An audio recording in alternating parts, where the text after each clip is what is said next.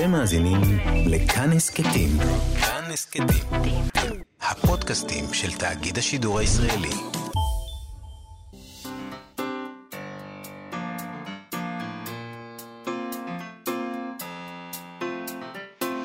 מה שכרוך. עם יובל אביבי ומיה סלע.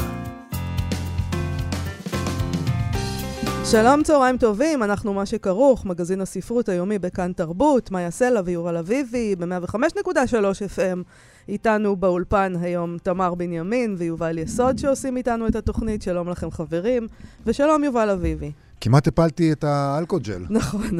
איזה מזל שהצלת אותו. שהאלכוג'ל לא ייפול. שלום מאיה. אנחנו נדבר היום עם פרופסור זהר שביט, נוסיף עוד ספר למדף ספרי הילדים שאנחנו בונים ביחד איתה, היום דוקטור דוליטל. אמת. האיש דיבר עם חיות. נדבר גם עם השוררת יהודית שחר על ספר חדש שהיא כתבה, ספר שירים. אשליה הקדושה יצא בהוצאת אפיק, אבל נתחיל עם עמוס עוז. כמובן. כמובן, זה העניין עכשיו, נכון? אמת. כפי שדיווחנו אתמול, ספר חדש של הסופרת גליה עוז, דבר שמתחפש לאהבה, ראה אור בהוצאת כנרת זמורה, שבו כותבת גליה עוז על שגרה של התעללות סדיסטית, זה ציטוט, מתוך ההודעה שקיבלנו, כן? מתוך הספר, מתוך הספר. כבר, הספר כבר מונח על השולחננו. הספר כבר מונח פה, כן, קראנו אותו. אנחנו קראנו אותו כבר. אבל חייב להגיד, קראנו אותו לא מזמן. לא, אני קראתי לו בלילה. אני קראתי הבוקר, ואני צריך להגיד שגם צריך להגיד שאולי צריך לתת, אי אפשר לתת לדברים לשקוע ולהקל, צריך לדבר על זה, אבל זה זמן מאוד קצר. אנחנו הקראנו אתמול גם את תגובת המשפחה, שאר המשפחה, לדבריהם מרבית האשמות שגליה מתיחה בו כעת סותרות לחלוטין, את הזיכרון העז שנטבע בנו לאורך כל חיינו. זאת אומרת, אומרים, זה לא מה שאנחנו זוכרים. נכון, והייתה אתמול גם תגובה של האח של גליה עוז, המשורר דניאל עוז, שכתב בפייסבוק טקסט מאוד מעודן וכואב. הוא כתב, אבא שלי לא היה מלאך, רק בן אדם, אבל הוא היה האדם הכי טוב שזכיתי להכיר, והוא ממשיך, זה טקסט ארוך מאוד, אני מציעה לכל אחד להיכנס לפייסבוק ולקרוא את הטקסט שלו. כן. הוא פתוח לכולם למיטב זיכרוני. נכון. נקרא גם קטע מתוך הספר של גליה עוז, שכותבת, היא כותבת שם שהיא הייתה נוכחת, כשהייתה בת 20, בסצנה שבה אביה היקה את אמא, וכך היא כותבת. פעם אחת היחידה לאורך השנים הכאילו נורמליות שלנו, שאלתי אותו ישירות, למה פגעת בי? הרי הייתי ילדה קטנה. והוא ענה, כי היית קשה. הייתי אמורה לחוש אשמה, או לפחות אחראית למעשים שלו. כ2-3 לפני מותו, כשהעזתי להתעמת איתו על התקיפה בערד, זו אותה תקיפה שהיא מתארת כשהייתה בת 20, הוא מלמל... התקיפה שלו, את אשתו. של אמא שלה, כן. הוא מלמל שזה היה חד פעמי. והתעקש שמעולם לא היקה את אמא שלי לפני הפעם ההיא או אחריה. אני משוכנעת שכמו רוב הגברים המכים, גם הוא האמין לעצמו. טוב, תשמע, אני קראתי, כמו שאמרתי, את הספר הזה אתמול, זה 110 עמודים של כתב אישום נגד עמוס עוז, אני לא נכנסת לדיון למי להאמין, לה או לאחים שלה, או לה או לאמא שלה, אני מניחה שזה חשוב למשפחה, וזה חשוב אולי לעולם הדימויים, אבל זה לא חשוב לי כקוראת. אני יכולה להגיד שגליה עוז כתבה טקסט כואב מאוד, וגם דניאל עוז כתב טקסט כואב מאוד, ואני גם יכולה להגיד שאנחנו לא בית משפט לענייני משפחה. אנחנו לא בית משפט בכלל. נכון, וכשאני אומרת אנחנו, אני לא מתכוונת רק לנו כאן בתוכנית, אלא... לקוראים, לבני האדם. לציבור. כן. אני חושבת אז אני יכולה להתייחס, נגיד, למה שבעיניי מעניין, שזה התגובות לכל הדבר הזה. זה אחד הדברים. אנשים כותבים עכשיו... תגובות של אבל על עמוס עוז, כאילו עכשיו הוא מת באמת, הוא מת בשבילנו, מה שנקרא, ואולי מדובר פה בנקודת השיא של פרויקט הדגל של השמאל הליברלי הציוני, שעוסק כבר כמה שנים בחיסול ובטיהור, ובניסיון לייצר איזה מין על אדם מוסרי וטהור ונכון, ואני חושבת שאפשר להגיד שהוא יצור מאוד מיוחד, הוא מיוחד במינו, השמאל הליברלי הציוני. המחנה שביקש את תואר הנשק ודרש שיהיה מחננו טהור. זה לא סתם שהסצנה שגליה עוז מתארת היא ילדות בקיבוץ, כלומר, היא כילדה בקיבוץ, כל התיאור פה, תיאורים בספר, היא שאלה כילדה בקיבוץ. חולדה, בשמאל הליברלי הציוני יש גם איזה, בעיניי, שאריות כאלה של שמוצניקיות, הרצון לתיקון האדם ולתיקון העולם, לא סתם חיים עם פגמים וחולשות, אלא מין אובססיה כזאת של תיקון, שהיא גם מאוד מאוד יהודית כמובן. ויש משהו כמעט קומי ככל שכל הנושא פה הוא מאוד מאוד טרגי, כן? אין פה שום דבר מצחיק, אבל יש משהו קומי בחדווה, שבה השמאל הליברלי שמח לרדוף את מי שפתאום הוכתם, כי בעצם מה שקם ונהיה לנגד עינינו זאת העובדה הפשוטה, שכולם אנושיים, לכולם יש פגמים, אף אחד לא טהור, ולכן הפרויקט הזה, הפרויקט הטיהור הזה של השמאל הליברלי מבטל את עצמו וחותר תחת עצמו, כמו אוגרים כאלה שרצים על גלגל, זה כמו טלוויזיה במעגל סגור שמשדרת פשעים ועבירות קלות לחברים במשק. עמוס עוז, כמובן, הוא היה חלק מהפרויקט הזה, הוא היה יקיר בניו, אפשר לומר. הוא היה יפה הבלורית והתוהר. ובכוונה אני אומר תוהר ולא תואר, למרות שהוא היה גם יפה תואר. אז כולם הולצים עכשיו, יש פה איזו חדווה, אבל יש פה עוד עניין שחייבים לשים אליו לב, אנחנו חיים בעצם במין חיים כאלה של טלוויזיה במעגל סגור, שבה משדרים במשך 24 שעות, 7 ימים בשבוע, תוכנית של גיא פינס, עם כל השערוריות הקטנות והגדולות, ימי הנידה של המפורסמות, ההודעות המלוכלכות של המפורסמים, ואנחנו חושבים שזה חיים. אבל אפשר בהחלט להכריז שגיא פינס ניצח. כן. הפרויקט של גיא פינס ניצח. כן, נכון. אני חושב שבאמת יש פה הרבה עניין של רכילות, כמובן, וזה מעניין כי, בגלל הנפשות הפועלות, אבל אני מסתכל על זה בצורה מאוד מאוד שונה משלך. אני מנסה רגע, והאמת היא שזה קורה לי באופן טבעי. אני מנסה וזה קורה לי באופן טבעי, לנתק את העניינים משני הדברים האלה. מהיצירה של עמוס עוז, מהעובדה שאנחנו מדברים פה על היוצר הגדול עמוס עוז, שיש לו איזה, שהוא סמל בעולם הספרות הישראלי ובכלל בכתיבה בעברית, וגם ממה שהוא היה עבור האנשים במחנה השמאל, כן? כן. אז אני מנסה לנתק את הדבר הזה, וזה מצליח לי כשאני קורא את זה לפעמים. וכמובן שבואו ננתק את העניין הזה ממה שהוא, מה שאנחנו קוראים לו במרכאות, האמת, כן? מי צודק, מה שאמרת מקודם, אנחנו לא, זה בכלל לא העניין פה. זה לא העניין פה. ואני חושב שאם אנחנו מנתקים מכל הדברים האלה במאמץ רב, הספר הזה כתוב היטב. הוא ספר שמשקף היטב את הכאב הזה. ואני חושב שילדים שיש להם סוגיות לא פתורות עם סוג כזה של הורים ימצאו בו, אני לא יודע אם נחמה, אבל הזדהות ועניין, וזו עכשיו פרשייה גדולה של הספרות העברית ושל מחנה השמאל, ואנשים מקוננים וכולי, כן, כן, כל הדברים האלה, אבל זה גם ספר קטן, על ילדה קטנה אחת, נכון. ואולי זה לא מקרי שחלק מהספר כתוב בצורה קצת ילדותית, או שהוא מנסה כל הזמן לעגן את הדברים שהיא כותבת בספרות מקצועית, כדי להראות, כן. תראו, זה ממוסמך הדבר נכון. הזה, זה ממוסמך, זה נכון. זה גם משהו שיש בספר, דרך אגב, צריך להגיד למי שעוד לא קרא, או עדויות של אנשים שזוכרים דברים. מספרים, היא מביאה טקסטים מספר על אורות רעילה וכל מיני דברים כאלה, היא מעגנת את הדברים בספרות מקצועית, פסיכולוגית, כן.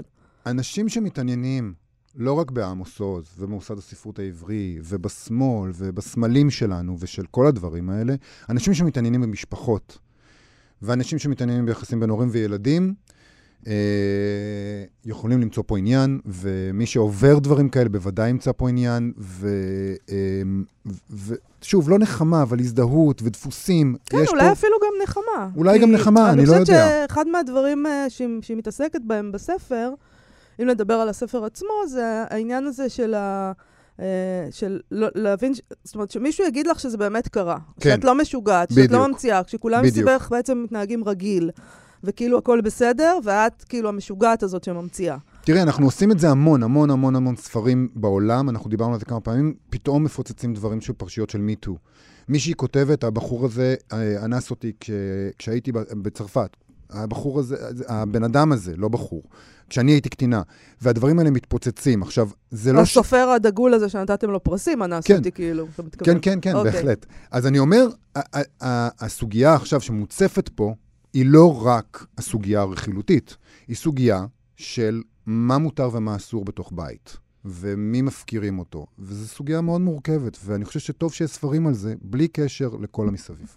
אוקיי, אנחנו בטח עוד נעסוק בספר הזה בהמשך, אבל אנחנו נעבור כרגע לנושא אחר. אנחנו דיווחנו בשבוע שעבר על מצעד הספרים של משרד החינוך, הדרך שבה כל העניין הזה שם מתנהל, לפי מה שעלה מהחומרים שהם שלחו אלינו, ולמשל טענו שספרים של דוקטור חנה לבנת, אחת מחברות הוועדה, נמצאים במצעד הספרים, ועכשיו הגיעה תגובתה של דוקטור חנה לבנת, ואנחנו נקרא חלק ממנה, היא תגובה מאוד ארוכה. את התגובה כולה אנחנו נעלה לעמוד הפייסבוק שלנו, תוכלו לקרוא אותה במלואה שם. נכון. אנחנו אמרנו פה בתוכנית, דיברנו על כך עם עורך דין אלעדמן, על כך שספר של דוקטור חנה לבנת, שהיא תרגמה, נמצא ברשימה שאושרה למצעד הספרים. תהינו האם יש פה ניגוד אינטרסים, שוחחנו איתו על כך, האם הוועדה יכולה לשפוט ספר של דוקטור חנה לבנת. מאוחר מכן פרסמנו בעמוד הפייסבוק שלנו ש11 ספרים פרי תרגומה נמצאו ברשימת תשפ"א, וזאת התגובה שלה. היא כותבת לנו כך: אינני מרגישה צורך להתנצל על כך שאני מקפידה לתרגם ספרים משובחים. אינני מרגישה צורך להתגונן מפני טענות על ניגוד אינטרסים, מאחר שאין לי אינטרסים בהקשר של מצעד הספרים.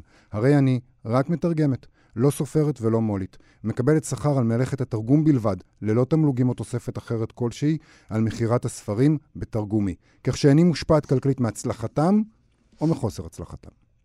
משרד החינוך מודע מאז ומתמיד לעובדה שנוסף על היותי חוקרת ספרות ותרבות ילדים ונוער, אני גם מתרגמת. למען הסר ספק, כלל אינני נוכחת או משתתפת בדיוני הוועדה על ספרים שבתרגומי, מובן מאליו שגם איני ממליצה בוועדה על ספרים שבתרגומי. אין לי שום קשר לדיונים, להחלטות או לבחירה בתרגומי למצעד. למעשה, ספרים בתרגומי סובלים מקיפוח בוועדת מצעד הספרים, משום שאינני מצביעה עבורם. כך יש להם אוטומטית כל פוטנציאלי אחד פחות לעומת ספרים אחרים. לראיה, רוב התרגומים שלי לא נכנסו למצעד מאז תחילת השתתפותי בוועדה. הנתונים שהוצגו על ידי התוכנית מה שכרוך אינם מייצגים. התוכנית בחרה להתייחס לשנת תשפ"א בלבד, לגילי הגנים והיסודי בלבד ולספרים מתורגמים בלבד.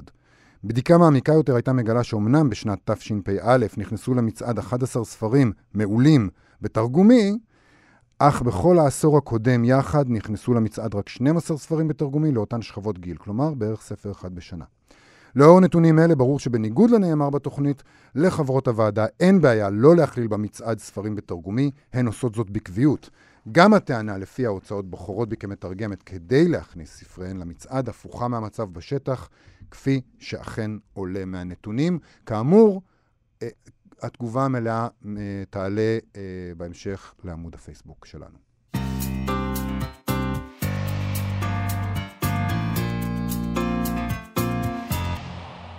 כאן תרבות, אנחנו מה שכרוך, מגזין הספרות היומי שלכם, מיה סלע ויובל אביבי. עכשיו, המדף של זוהר. שלום לפרופסור זוהר שביט מאוניברסיטת תל אביב. מדי שבוע את מוסיפה ספר ילדים ונוער למדף המומלץ שלנו, ואנחנו מדברים היום על דוקטור דוליטל. אכן, אכן. בואי נשמע כמה צלילים קודם כדי להיכנס לאווירה. להיכנס לאווירה, בדיוק. בבקשה. בואו נשיר את השיר על האיש הקטן הזה. בואו נשיר כמו ששרו החיות. הנה הולך האדון הרופא איש בינות הוא. במדמינה אשר בגי השלוליות. דוקטור דוליטל, דודלידלי דוקטור דוליטל. Doctor Dolittle, doodly-dally, Doctor Dolittle. בואו נשיר על רעב של... תשמעי, אנחנו מקפצים פה באולפן. אי אפשר לא לקפוץ. נכון? כן. אי אפשר להרפות, ואחר כך יתנגן לכם כל היום בראש. אגב, בגלל השיר הנהדר הזה, אז כשאני תרגמתי את דוקטור דוליטל לפני הרבה מאוד שנים, החלטתי להשאיר שני ביטויים... התמדמנה בגיא השלוליות והדחיק שלי, כי בגלל השיר של אריק איינשטיין זה הפך לחלק מהרפרטואר שלנו. תראו, אני רוצה להגיד לכם שכזאת דמות אקצנטרית, איש הבינות הזה הולך במדמנה בגיא השלוליות, וכזה ספר מצחיק כבר לא היה לנו מזמן. אני ממש לא זוכרת מתי צחקתי כל כך בקול, כמו בזמן קריאת הספר הזה. טוב, דיברנו הרבה על יתומים וספינות תבועות בזמן האחרון. יתומות, היא סוף סוף. אז מגיע לנו פיצוי, ואולי לפני שנעבור לסיפור על לופטינג ועל הספר עצמו, אולי לטעימה קלה נקרא קטע קטן שבו התוכי פולינזיה מלין על חוסר ידיעת השפות אצל בני האדם.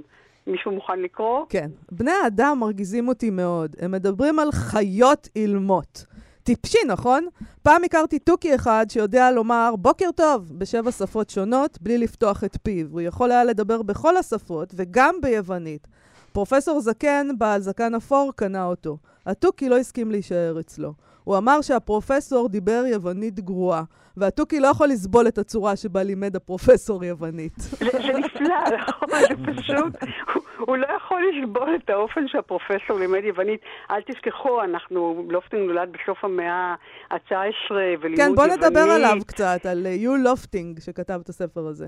כן, זה פשוט פנטסטי. הוא לא יכול היה לסבול את התלורה שהפרופסור לימד יוונית.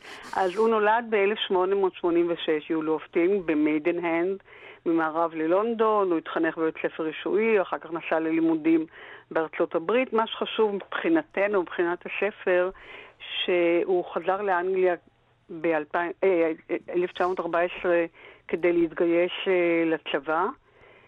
ואחרי שהוא נפצע במלחמה קשה, הוא החליט לעבור עם משפחתו לקונטיקט שבארצות הברית, ובהפלגה הוא פגש מישהו שקישר אותו למול, שבסופו של דבר הוציא לאור את הספר, והספר האור ב-1920, כלומר אנחנו 100 שנים, זה ממש יובל. בדיוק 100 שנים, נכון. והוא זכה מיד להצלחה והיה לקלאסיקה. הספר גם מלווה באירועים נפלאים, של יו לופטינג, ומי שרוכש את הזכויות לספר חייב גם לרכוש את האיורים. ואני תמיד מצטערת שלואיס קרול לא קונן תקנה כזאת. כן, כן, כן, נכון. הוא נתן יותר מדי יד חופשית, לואיס קרול. כן, וכל אחד עושה מה שבראש שלו. כן. לאור ההצלחה הוא כתב ספרי המשך, 14 במספר, 2 על פי... חומרים שנמצאו בעזבונו, והוא זכה להכרה וגם למדליית ניוברי, ואחרי מותו הוא גם זכה בפרס המדף של לואיס קרול. מדובר בסיפור של הצלחה. אז מאיפה זה בא לו כל מאיפה בא לו כל הסיפור הזה? זהו. אז מאחורי הסיפור זה באמת השירות הצבאי שלו בפלנדריה ובצרפת, כי אז הוא נתקל בסוסים ששרתו בצבא תחת אש. Okay. אגב, אנחנו יכולנו לראות את סיפורם של הסוסים במחזה עוצר הנשימה של ניק סטאפורד, על פי ספרו של מייקל מורפורגו, וור הורס, ואחר כך בסרט של סטיבן שפילברג. אתם ראיתם את המחזה או את הסרט? כן, כן. הוא תיאר את המסע של סוס, של סוס אחד. בדיוק, מסע עד שהוא חוזר ופוגש את הנער ש... גידל אותו, זה היה בשעתו סנסציה, כי את הסוס עצמו גילמה מריונטה ענקית. אבל מה שחשוב לענייננו, שהסיפור של הסוסים היה טריגר לכתיבה של דוקטור דוליטל, שבאמת יו לופטינג כתב מתוך המלחמה, מתוך החפירות, במכתבים מאוירים לילדים שלו, קולין ואליזבת. והוא סיפר מאוחר יותר, ב-1934, הוא כתב מאמר בסגנון המאוד אופייני לו, שבו הוא הסביר למה כל כך התקומם על גורלם של הסוסים. מישהו יכול לקרוא את זה? כן. זה נראה לי לא הוגן. אם אנו מבקשים מבעלי החיים להסתכן כמונו, מדוע איננו נותנים להם את הטיפול שאנו נותנים לבני האדם כשהם נפצעים?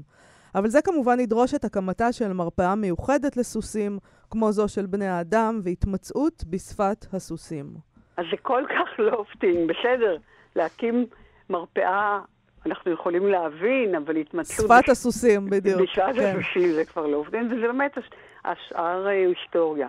עכשיו, הספר הזה הוא לכאורה ספר מאוד פשוט, אבל האמת היא שהוא מאוד מתוחכם. קודם כל, הוא אישור לפסוק הידוע מקהלת ג' פסוק יוטט, מישהו מוכן? כן, כי מקרה בני האדם ומקרה הבהמה ומקרה אחד להם. כמות זה, כן מות זה, ורוח אחד לכל. ומותר האדם מן הבהמה עין, כי הכל הבל. אז בניגוד לשיבוש המקובל, שנאמר מותר האדם הבהמה, זה לא מה שכתוב נכון. בקהלת. מותר האדם מן הבהמה עין. עין, בדיוק. ובאמת התוכי בספר של לופטין, שהוא הכל החכם בספר, שואל את דוקטור דוליטל למה הוא לא הופך לרופא של בעלי חיים, שהרי בני האדם המטופשים לא יודעים להעריך אותו, והם לא מבינים שאתה הרופא הטוב ביותר בעולם. החיות לעומת זאת מיד יבינו זאת. נכון. והוא מאמץ את עצתו של התוכי, לומד את שפתן של החיות, וכאן גם יש תפיסה מאוד חתרנית שלבעלי חיים יש תודעה ושהיא מספיק מפותחת כדי ליצור שפה שמסוגלת לבטא חוויות רגשיות ודאגות ותקוות לעתיד. וההנחה החתרנית הזאת גם עומדת ביסוד הלגלוג של התוכי על קוצר ידם של בני האדם. יכולים מישהו לקרוא את מה שאומר פולינזיה? אני חושב על בני האדם. בני האדם מרגיזים אותי מאוד. הם חושבים שהם נפלאים כל כך. העולם קיים כבר אלפי שנים, נכון? הדבר היחיד שלמדו בני האדם בשפת החיות הוא שכאשר כלב מקשקש בזנבו, הוא מתכוון לומר, אני שמח. זה מצחיק, נכון? אתה האדם הראשון שמדבר כמונו. באמת, בני האדם מרגיזים אותי מאוד. הם מדברים על חיות אילמות. טיפשי, נכון? זה פשוט קצת קשה ללמוד את השפה של החיות, זה מבלבל עבור בני האדם, אין מה להגיד. זה נשמע כמו טקסט ביקורתי סאטירי מאוד, שבכלל חשבתי על זה שאפשר להגיד על רבים מהספרים שאת בוחרת למדף ספרי ילדים, שאפשר להגיד עליו שהוא לאו דווקא מדף ספרי ילדים, אנחנו יכולים לחזור לספרים האלה בעצמנו. אם נותר בתוכנו עדיין איזה ילד. אני מסכימה איתך לגמרי, ואנחנו בשבועות הבאים נראה כמה ספרים על בעלי חיים שהם פשוט עוצרי נשימה. עכשיו, גם הדמות של ג'ון דוליטל היא מאוד מעניינת, כי מגולמת בו בו זמני דמות הגיבור והאנטי גיבור. מצד אחד יש לו אישיות שובת לב, קצת מפוזרת, מלאת חוש הומור, סקרנות, טוב לב, אבל מצד אחר הוא טיפוס אקצנטרי שמשרב לשחק לפי הכללים המקובלים ורואה בה כסף מטרד. עכשיו, הוא לכאורה לא יוצלח מגושם, אבל מצד אחר, לידע ולאמפתיה שלו יש ערך רב, הוא מסרב לכיבודים, וכשהקופים מתאים להמליך אותו כמלך, הוא מעדיף לחזור לחיות שהוא הותיר בביתו באנגליה,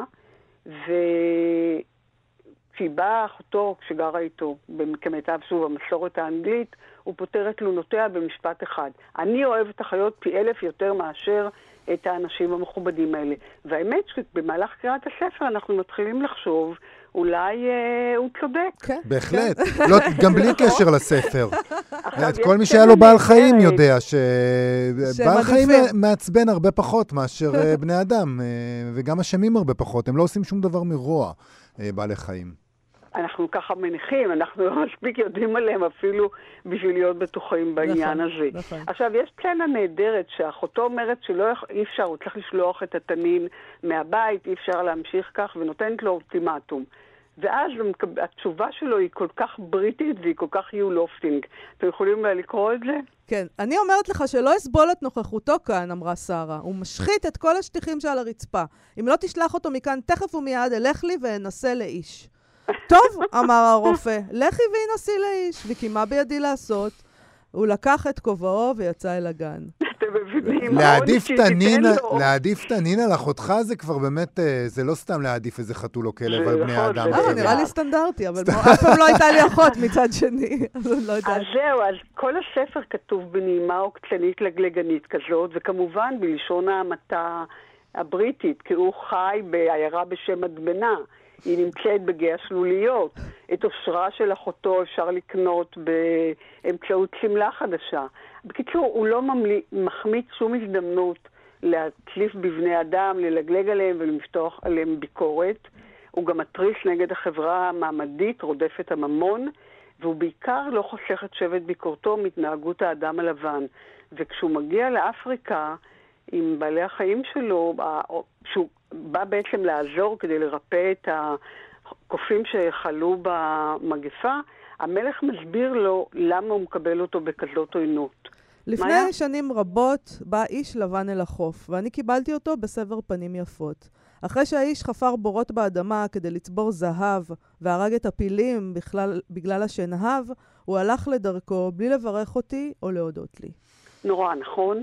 אבל זה לא עזר לו ללופטין, כי בשנות ה-60 וה-70 אנשי התקינות הפוליטית התחילו למתוח ביקורת על הספר, בעיקר בגלל השימוש במילים כמו ניגרס וייצוג הדמויות של שחורי האור. אתם רואים, אנחנו כבר תקינים פוליטית. כן, אז אנחנו ממשיכים פה את השיחה על הפרויקט הליברלי הגדול של... בדיוק. למחוק הכל, אוקיי. בדיוק. אז ביקורת נמתחה במיוחד על דמותו של הנסיך בומפו, שמבקש להלבין את אורו, והאשימו אותו גם בכך שספריו מייצגים את הקולוניאליזם הבריטי. אגב, הוא נולד בסוף המאה ה-19, אז מה בדיוק ציפו שהספרים שלו ייצגו? את המציאות הם ייצגו באותו זמן, היה קולוניאליזם בריטי. נכון. אז במהדורה מיוחדת שיצאה ב-1986 לציין את יום ולמאה שנים להיוולדו, אפילו הצליחו בעיניי למרבה הצער לשכנע את בנו כריסטופר לופטינג להסכים לכך שחלק מהאיורים יוצאו מהמהדורה, וישונה השיפור על היפיפייה הנרדמת ושיפור התלבושת הפנטסטית שנוגעים לרומפו. תקנו אותו קצת, כן. עכשיו רק נגיד לסיום, הוא תורגם המון לעברית. המון, המון. תראו, אצלי בבית זה התרגומים של הספר הראשון, וספרי המשך תופסים יותר מחצי מדף. הוא תורגם לראשונה כבר ב-1929, ממש בחיתוליה של ספרות הילדים העברית, על ידי אברהם סולודר, ומאז כמעט כל עשור הוא תורגם מחדש, וגם ספרי המשך, שלא לדבר... אנחנו מדברים רק על תרגומים מלאים, אבל שלא לדבר על כל מיני עיבודים וקיצורים ושרטים ומחזות שנעשו לפי הספר. במילים אחרות, יש לו נוכחות רבה בתרבות הארץ ישראלית וגם בתרבות הישראלית, כפי שמוכיח השיר הנהדר הזה של אריק איינשטיין, ולכן אנחנו בשמחה נצרף אותו למדף הספרים שלנו. ונגנוב מדי פעם המדף של הילדים שלנו את הספר הזה לקרוא. תודה רבה, פרופסור זוהר שביט מאוניברסיטת תל אביב. תודה לכם. להתראות.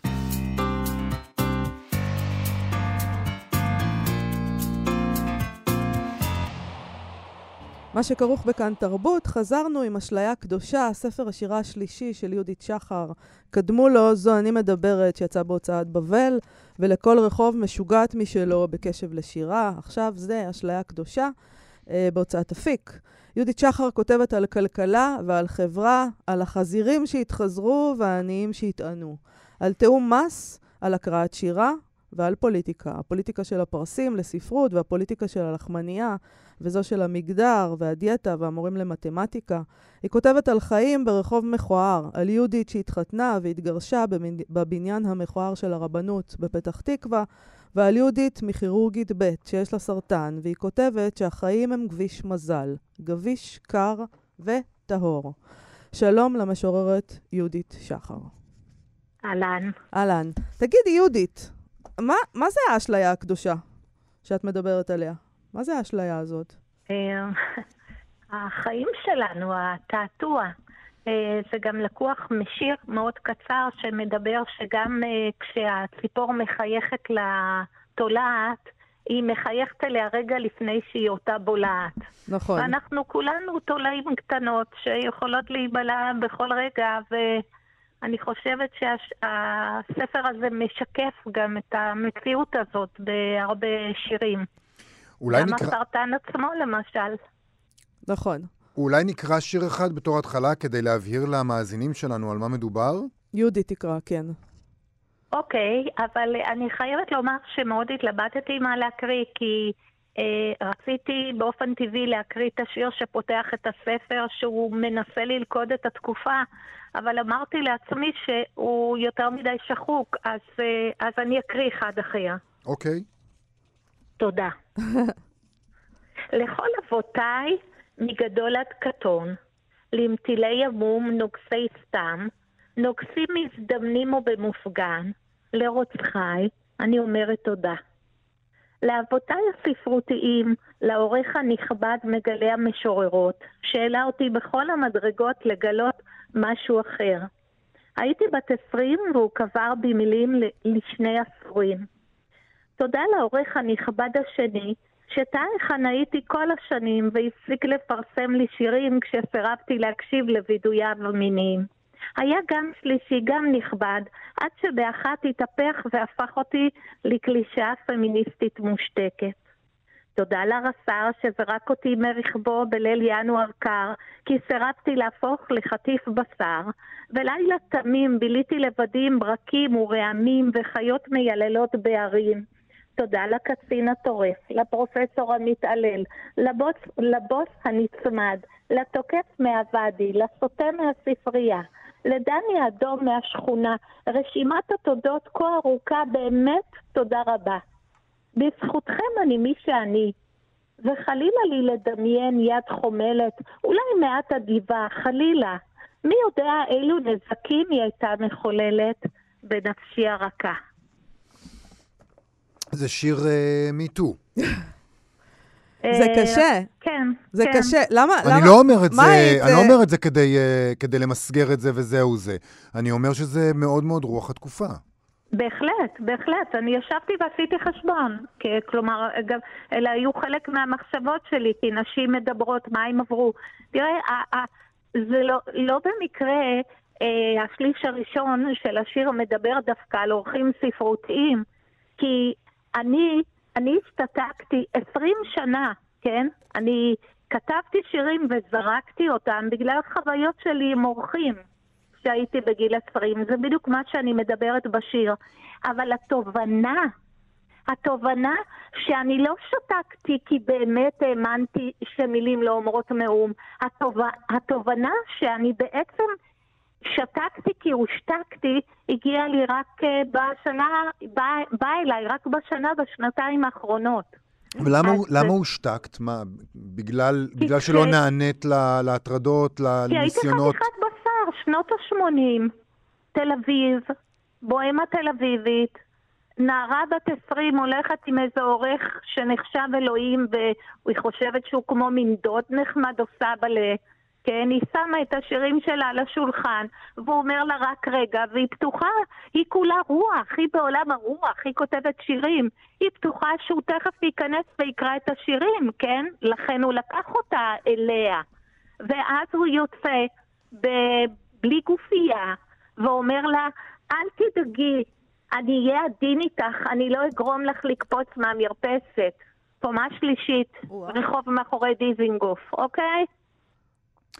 אלה החוויות שגרמו לי להשתתף בסופו של דבר, אבל אני חשבתי שאני משתתפת כי זה באמת חר העולם ומחר המגילים וכל עולם הרוח הזה זה שקר, ולא הבנתי שכשאני זורקת את השירים, כי השירים המשיכו לצאת, אני בעצם משתיקה את עצמי, מבין?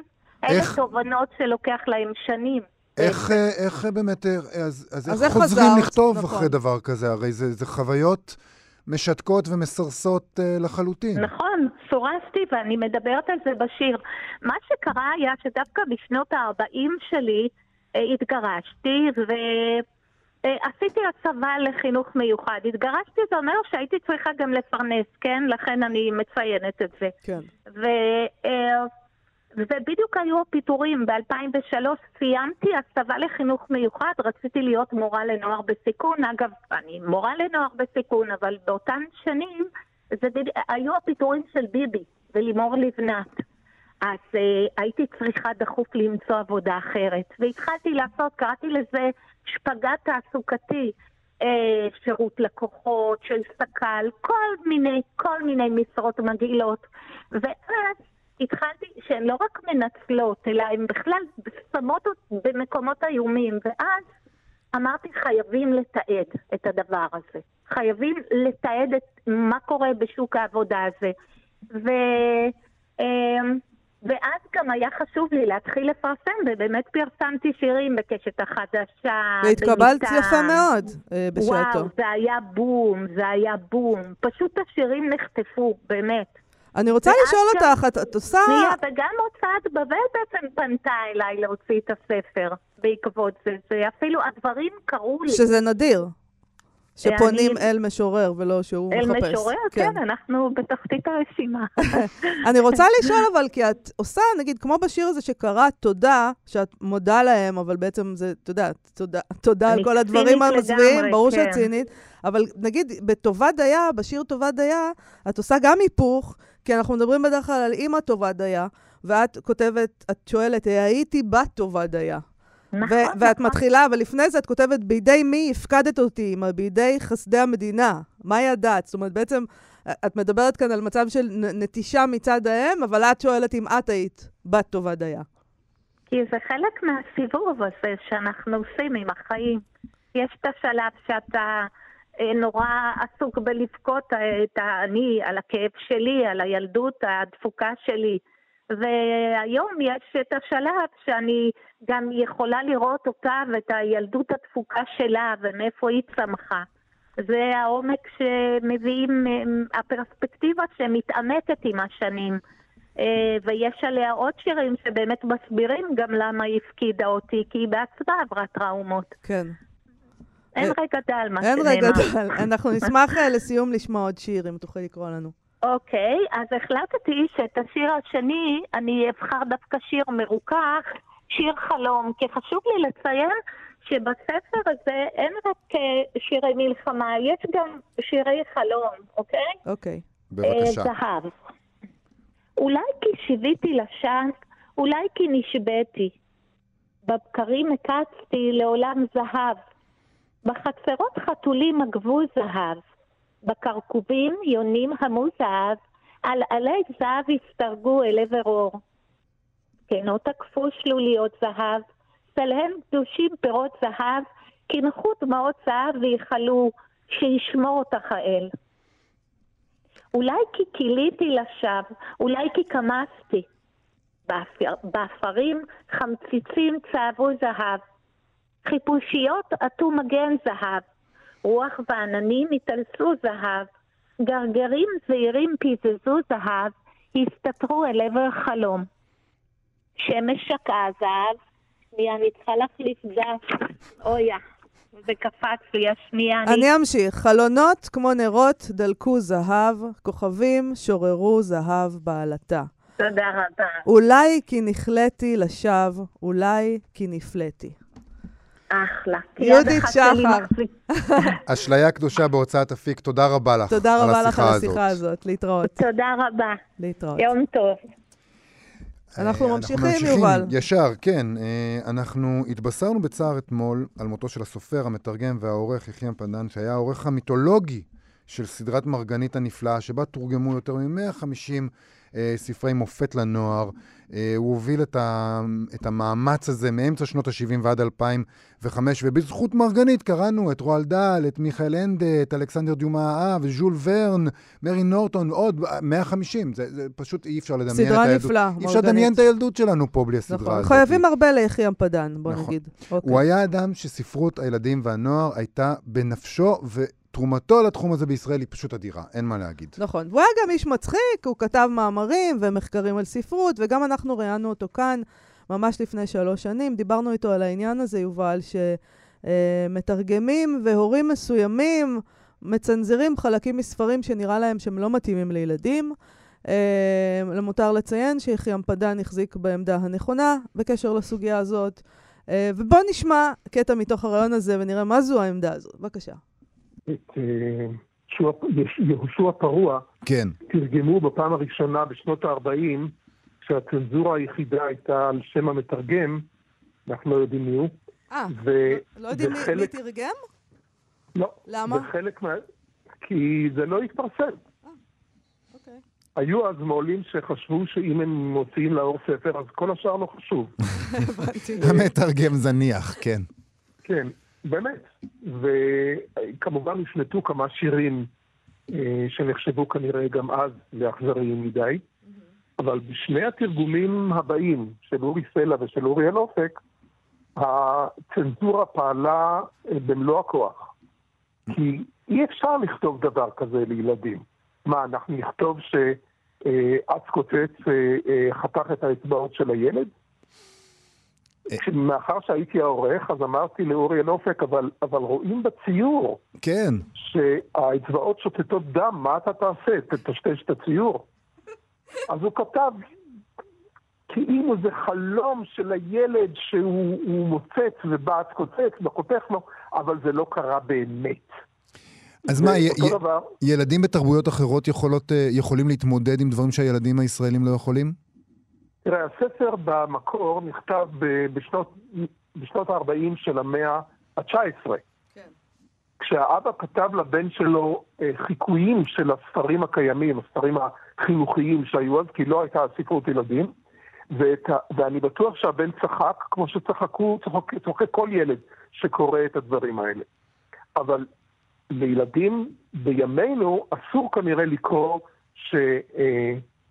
שבלק או ברק או איך שאתה רוצה לקרוא לו לא אכל את המרק ולכן הוא מת.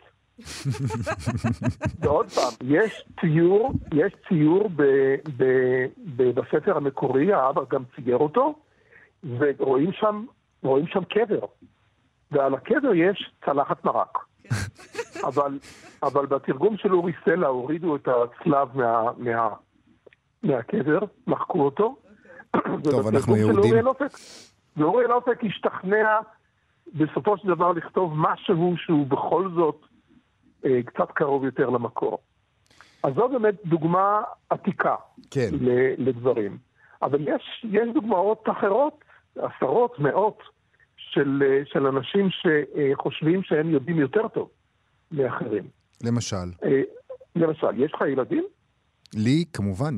אחד הדברים שמעסיקים אותי, יש לי ילד בן 5.5, ואני מאוד מוטרד באמת בדוח הדברים. ואתה שרת לו כשהוא היה קטן את פלפילון הפוערוך? אתה מתפרץ פה לידי פתוחה, אנחנו לפני כמה תוכניות, אני משמיט את הבית האחרון. כמו שעושה הבת שלי, שתהיה לי בריאה. ומה היה טוענת שאני ליברל פוץ, בגלל שאני עושה דברים כאלה? אוי, כל כך צודקת, אבל היא תמיד צודקת. נכון, זה אחת הבעיות שלי. כדאי שתקשיב לה. שמעת? כדאי שתקשיב לה. אני מקשיב לך. אפילו הכרזתי כאן בתוכנית, מאז, שהפסקת לצנזר. שיניתי את העמדה שלי. ריקחתי את העמדות שלי לגבי העניין הזה. אני רוצה להגיד כמובן... זה לא דבר של מה בכך, אגב. לא, לא. רוב האנשים לא יודעים לעשות את זה. זה נכון, אבל... מעריכה. אני רוצה להגיד שגם זה קשור מאוד לדברים שפרופסור זוהר שביט אמרה על דוקטור דוליטל. לא רק בישראל עושים את הדברים האלה. כל הזמן אנחנו עושים איזה שינויים ועדכונים. זה חלק מהפרויקט הליברלי. בדיוק, השמוצניקי. זה בעצם איזה... השמוץ לא עזב אותנו, של והיה מחננו טהור. מתארים. נכון. טוב, תודה, מתארי אוויר, זה אחד הדברים הכי גרועים בסביבה, תדע לך. זה ממש אסון אקולוגי. זה גם לא, צריך להגיד, זה גם לא מסתיר את הריח, מתארי אוויר. זה רק שם עוד ריח מאוד כבד עליו. נורא והיום. ואז יש לך שני ריחות גדולים. ובכן, בוא נסיים, אוקיי? זה הזמן. תודה רבה לתמר בינימין ויובל יסוד שעשו איתנו את התוכנית היום. אנחנו מאוד מזמינים אתכם לעמוד הפייסבוק שלנו ולעמוד הפייסבוק של כאן תרבות. יש מלא שערות עכשיו בעולם התרבות והספרות, אז בואו לחגוג איתנו עכשיו, כי זה מה שחוגגים במדורת השבט. זורקים דברים למדורה. אחרינו המעבדה עם גיל מרקוביץ'. להתראות. להתראות. אתם מאזינים לכאן הסקטים. כאן הסקטים. הפודקאסטים של תאגיד השידור הישראלי.